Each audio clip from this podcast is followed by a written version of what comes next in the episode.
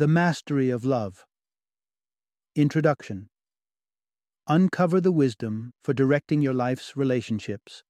Take a moment to consider the Toltecs, an ancient Mesoamerican civilization.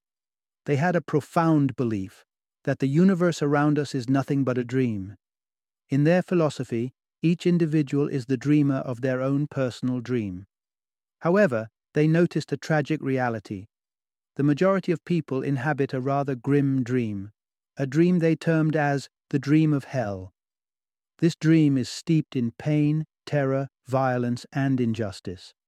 The fundamental learning of this dream is to become a commander of adverse emotions. For instance, as young ones, we quickly pick up that exhibiting anger can potentially aid us in getting what we desire. Thus, we repeatedly resort to anger until we become adept at it. Following the same path, we master other emotions like jealousy, sorrow, and so on, until eventually these feelings start dictating our lives and ruling over our relationships. Yet, this does not have to be the ultimate dream. We hold the capacity to pivot and learn to master love instead. Let this summary act as your compass in this transformative journey. In this engaging narration, you will discover the manner in which an emotional contagion affects us all, the reasons why your pet dog is truly the perfect dog, and the exact kind of scalpel you would require to mend your emotional wounds. Please note, this narrative touches upon the topic of sexual violence in Section 8. Proceed with discretion while going through it. Part 1 Our emotional scars start forming in our early years. Picture a world where all inhabitants are inflicted by the same relentless illness. Their skin festers with open, painful, infected wounds. This devastating disease surfaces when individuals are around three or four. Yet, shockingly, everyone accepts it as an absolutely normal part of life. Does this sound horrifying? This, in essence, mirrors the present condition of humankind. While people's skin may not literally be riddled with wounds, their minds, referred to by Don Miguel as the emotional body, certainly are. These mental wounds are infected by an insidious emotional toxin, fear. Every other negative emotion, anger, sorrow, envy, and so on, arises from this base emotion of fear. At the time of birth, children are devoid of this emotional toxin. But unfortunately, it doesn't take long for the poison to seep in. The core insight here is our emotional scars start forming in our early years. Our emotional wounds start surfacing when we're around three or four years old. Prior to that, we're in a state of pristine mental health. Two and three year old kids are uninhibited in their expression of love. Their days are spent in the joyous activities of laughter and play. Indeed, they do react when they experience pain or encounter something unfavorable but it's typically a matter of moments before they resume their play. This, in truth, is the authentic, healthy state of the human mind. However, as children grow, they start imbibing lessons from adults, who, unfortunately, have been contaminated by the emotional toxin for a long time. They learn to dread punishment and pursue rewards. They develop fears of non acceptance or fears of not being good enough. All these fears constitute the emotional toxin. As a consequence of these emotions, children start constructing their own image based on what they perceive others expect from them. They project different images at school, home, and eventually at the workplace.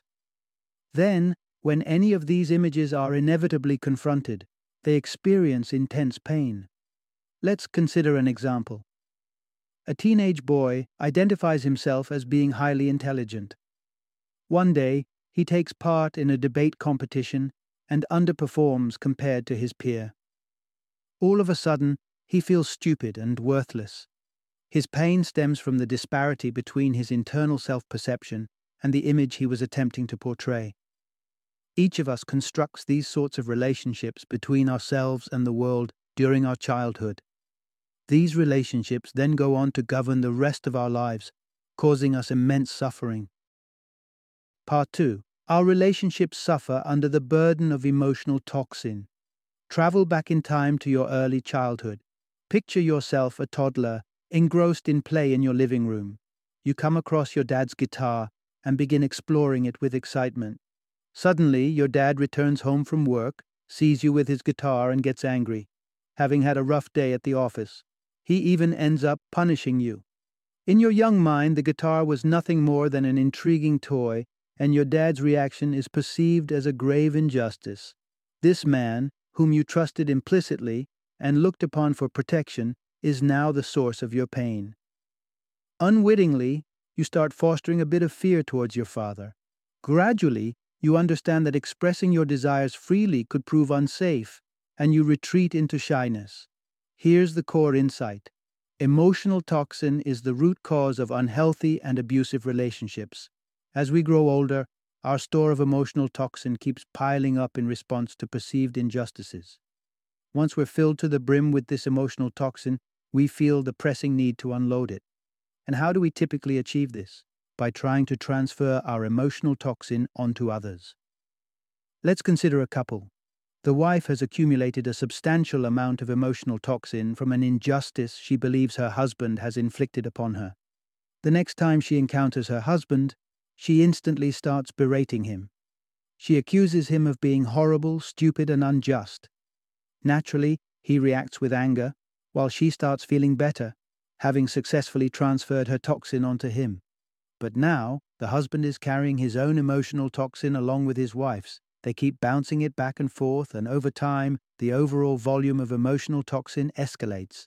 In certain cases, this compulsive need to offload emotional toxin ends up sparking abusive relationships.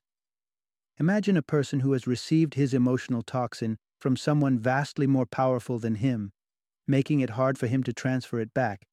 He then seeks out someone weaker or more vulnerable onto whom he can transfer this toxin. Abusers are often individuals whose emotional bodies are unwell, overwhelmed with emotional toxin, which makes them act out.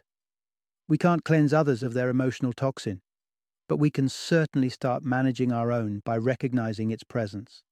Acknowledge the toxin within you and around you. That's the first step towards overcoming it. Part 3 Happiness relies solely on you, not others. Imagine a man who resolutely didn't believe in love he propagated the view that love was nothing more than a highly addictive drug. It could elicit incredible feelings of joy, but it was dangerously addictive. In order to secure your daily fix, you might turn controlling and possessive of the person you're dependent on for this love drug. One fine day, while strolling in the park, the man encountered a woman, in tears. She confessed that her despair stemmed from her belief that love didn't exist. The man, well acquainted with her sorrow, comforted her, and they quickly became the best of friends. Whenever the man and woman were together, they experienced boundless happiness. There was no trace of envy, jealousy, or possessiveness between them, and neither felt accountable for the other's happiness. The core insight here is happiness is dependent solely on you, not others. One evening, the man experienced what he perceived as a miraculous event. As he was gazing at the stars, the most brilliant one descended and fell into his hands. As he held it, the star merged with his body.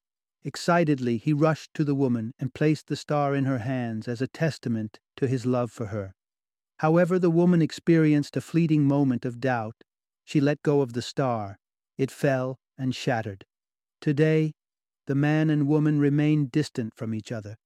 The man continues to claim that love doesn't exist while the woman mourns the loss of the star that slipped through her fingers. Let's ponder over what transpired with this couple. Who truly made the mistake? It wasn't the woman. It was, in fact, the man, who assumed he could give his star to the woman. The star symbolized his happiness, and by offering it to her, he was essentially trying to make her responsible for his happiness. In real life, we might not exchange stars, but we certainly exchange wedding rings. This act embodies our expectation that our partner will be responsible for our happiness, and vice versa. But this is a misguided dream, as we can never fully comprehend our partner's thoughts, expectations, or aspirations. This implies that, inevitably, our partner will fall short of our expectations and shatter our happiness. In the grand scheme of things, the onus of your happiness lies squarely on you. Let's delve deeper into this crucial understanding in the next summary. Part 4 Relationships are steered either by love or fear. Every relationship in your life involves just two people, you and the other individual. Each of you is accountable for your respective half of the relationship. Regrettably, people often behave as though they're liable for the other person's half as well as their own. They attempt to manipulate their partner's actions, instructing them on what to do or avoid. But if you engage in this struggle for control, it's not love for your partner that's driving you, it's purely self interest, with fear pulling the strings. Indeed, our relationships can be envisioned as navigating one of two paths the path of love or the path of fear. Most people's relationships are set on the path of fear. What we need to do is consciously select the path of love. The key insight is relationships are steered either by love or fear. What characterizes the path of fear? Two main things obligations and expectations. On the path of fear, everything is done out of a sense of duty. But whenever we feel obligated to do something, we start to resist and resent that task. Inevitably, this causes us distress, and then we attempt to avoid it. Simultaneously, on the path of fear, we also carry expectations of others. When these people fail to meet their obligations, we feel hurt. We believe it's unjust, and we start to fault them. As you can see, expectations are a surefire recipe for suffering. Contrastingly, on the path of love, there are no obligations or expectations whatsoever. We simply do the things we want to do, and the same applies to others. You don't interpret another person's actions, or lack thereof, as a personal affront to you. Consequently, they can't inflict pain on you. To truly master a relationship, you must be cognizant of these two paths. Armed with this awareness, you'll be able to identify when you're on the path of fear and switch to the path of love. By repeatedly practicing this shift, you'll be able to master your part in every relationship. You'll no longer feel compelled to control your partner because you'll realize that you're only responsible for your own part. You'll be free to share, revel in, and create together. Part 5 Opt for a partner you don't wish to alter in any way. Do you have a pet, like a dog or a cat? If so, think about your bond with it. Your pet let's assume it's a dog, perhaps waits eagerly for your return home each day. When you arrive, it responds with excited barks or a wagging tail. It flawlessly manages its part of the relationship, simply being a dog, and you love your dog unconditionally. You believe it's the perfect dog, and you have no desire to change it into something. It's not. So, why is it that when you're involved with a human partner, you attempt to reshape them into someone they're not? Much like your dog, every individual is already perfect as they are. The only caveat is that some people might not be the perfect fit for you, and that's entirely fine. The central insight here is opt for a partner you don't wish to alter in any way. It's not always straightforward to find someone you don't feel the urge to change. But making that effort is absolutely vital. The first step to finding the right person is to gain a precise understanding of what you desire you need to have a clear awareness of all your physical and emotional needs, and you must be brutally honest with yourself about those needs. Picture yourself in a marketplace, intending to sell yourself. To achieve that, you need to display your true personality to others. While at the market, you're also planning to purchase another individual. If the person doesn't meet all your specifications, you don't invest in them. Be mindful not to deceive yourself Many people convince themselves that a particular product meets their needs when they deep down know it doesn't. But what happens if you're already committed to a relationship? If your troubles don't involve abuse, you can choose to keep the relationship going. How? By first accepting and loving yourself as you are, allowing you to express your authentic self. Subsequently, you can also accept and love your partner just as they are. If the relationship continues to falter, Parting ways can actually benefit both you and your partner. Staying in a dysfunctional relationship is inherently selfish because it hinders your partner from finding what they truly want. Someone else will be capable of loving your partner just as they are, even if you can't. Part 6 To nurture healthy relationships, start with self love. Imagine this scene. You're on a date with the person you've been dreaming about, and you've mustered the courage to express your love to her. You finally get the words out, only for her to respond with, Well, I don't love you. Her response likely inflicts considerable pain on you. She's rejected you, leading you to start rejecting yourself as well. But is that really the most reasonable reaction? Just because one individual doesn't reciprocate your feelings doesn't mean that another won't. Furthermore, your self worth should never hinge on others' affection towards you. Instead, turn your attention towards the most beautiful and crucial relationship you can cultivate the relationship with yourself. So, the core insight is to nurture healthy relationships, start with self love. Our beliefs often obstruct our path to self love. Let's take beauty as an example. Beauty is a belief we hold about something's quality. It doesn't reflect the actual nature of that thing, it's merely a construct implanted in us to segregate the good from the bad. In truth, everything that exists is already perfect and beautiful. You probably have a personal set of beliefs about your beauty, which can be a source of immeasurable suffering. If you've convinced yourself that you're not beautiful, you may accept mistreatment from someone who convinces you otherwise. You may allow them to manipulate you in exchange for compliments because you falsely believe that you need their validation to feel content. The truth is, all you need is self love. You are already beautiful. A daily puja, a ritual, can greatly enhance self love. In India, pujas are performed to honor deities, during which they place flowers near an idol. But you can perform a puja for your own body. For instance, when you eat, chew your food very slowly. Take a bite, close your eyes, and envision the food as an offering to the temple that is your body. With regular practice, your love for your body will steadily intensify. Self love and self acceptance are paramount because, with them, you begin to live life differently. You won't tolerate abuse, from others or yourself you'll naturally draw people who have learned to accept themselves just as you have. Part 7 Embrace your sexuality by aligning physical and emotional needs. Our bodies are essentially biological entities, naturally inclined towards sexual activities. However, our minds, plagued with a plethora of misconceptions and untruths about sex, complicate this natural process.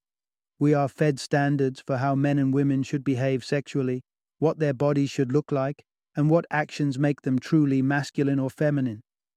As a result of these fallacies, we may find ourselves unable to enjoy sex, viewing it as sinful or wicked, or feeling guilt over our sexual desires.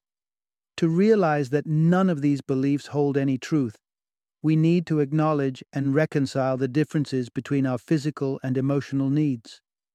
When these aspects are in conflict, we grapple with internal turmoil regarding sex. Thus, the central insight is embrace your sexuality by aligning physical and emotional needs.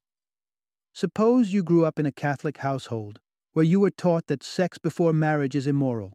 So you get married, but one day you see an attractive man on the street and feel sexually drawn to him. You instantly judge yourself for these feelings believing they make you a horrendous person, and try to suppress them, only to watch them grow more potent. Eventually, you end up cheating on your spouse. But what if you never criticized yourself for those feelings? If you dismissed the judgment and understood that it's merely a physical need your body has, you might have quickly forgotten your attraction to the stranger. The problem here is, while your body has needs, your mind controls how you perceive them. Take the need to cover your body as an example. Your body needs protection against the heat, wind, and cold. However, you can have a closet bursting with clothes and still think, I have nothing to wear. Your mind invents these unsolvable needs. So, what's the solution? Stop conflating your body's needs with your mind's. Acknowledge, for instance, that your body's desire for sex isn't wicked. It's absolutely normal. Gradually, you'll understand that you're neither your body nor your mind. Instead, your life itself, a force shared with everything else in the universe. Part 8 Use truth, forgiveness, and self love to mend emotional wounds. Imagine a doctor treating an infected wound. Typically, she'd start by incising it with a scalpel. Then, she'd cleanse it, apply medication, and instruct you to keep it clean during the healing process. When it comes to mending our emotional wounds, the process mirrors the above. Here, truth serves as the scalpel, allowing us to expose and dispel the lies. Then, we detoxify the wounds with forgiveness. Finally, we maintain cleanliness until complete healing is achieved with love. In essence, use truth, forgiveness, and self love to mend emotional wounds. In a world teeming with deceit and illusions, finding the truth can be a daunting task. Moreover, the truth is often unsettling. Take this example, for instance. Suppose you were raped 10 years ago. While it's undeniably true that you were raped then, it's not a reality anymore. You may still suffer from the trauma of the incident, perhaps necessitating years of therapy to recuperate. However, the injustice that's causing you pain presently is no longer a truth. This illustrates how you can wield truth like a scalpel to dissect your emotional wounds and perceive them from a new angle. Having done that, you can begin to eliminate the toxicity with forgiveness. Forgiveness might be challenging, but it's crucial. You need to forgive everyone who has ever caused you pain, not because they deserve forgiveness, but because you deserve freedom from the torment of their past actions. Begin by listing everyone from whom you seek forgiveness. Reach out and ask for it. If that's not feasible, ask for their forgiveness in your prayers. Next, note down all those who've hurt you and then forgive them. It will take time. It won't be easy. But remember, whatever they did wasn't your fault. It was a repercussion of their emotional toxicity. Lastly, maintain cleanliness in your emotional wounds with love. Make it a habit to see everything around you through the lens of love, appreciating the beauty in everything. This will transform you into a master of love, which will inspire others to follow suit, eventually liberating the whole world from emotional toxicity. Final summary. Here's the core message to take away.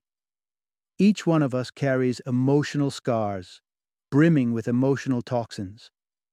These wounds influence the way we interact with each other, often resulting in relationships marred by dependence, envy, and possessiveness. We're in charge of curing our emotional scars using a blend of truth, forgiveness, and self love. When we accomplish this, we can cultivate relationships where we unconditionally accept and love one another. Thank you for joining me today on this journey of learning and discovery as we explored the insights of another thought provoking book in our growing library of knowledge. If you've enjoyed our time together, please take a moment to follow our podcast, give us a five star rating, and share 20 minute books with other knowledge seekers. Your support truly means a lot. Don't forget to join me again in the next episode, where we will delve into another enriching book. Until then, happy reading and happy listening.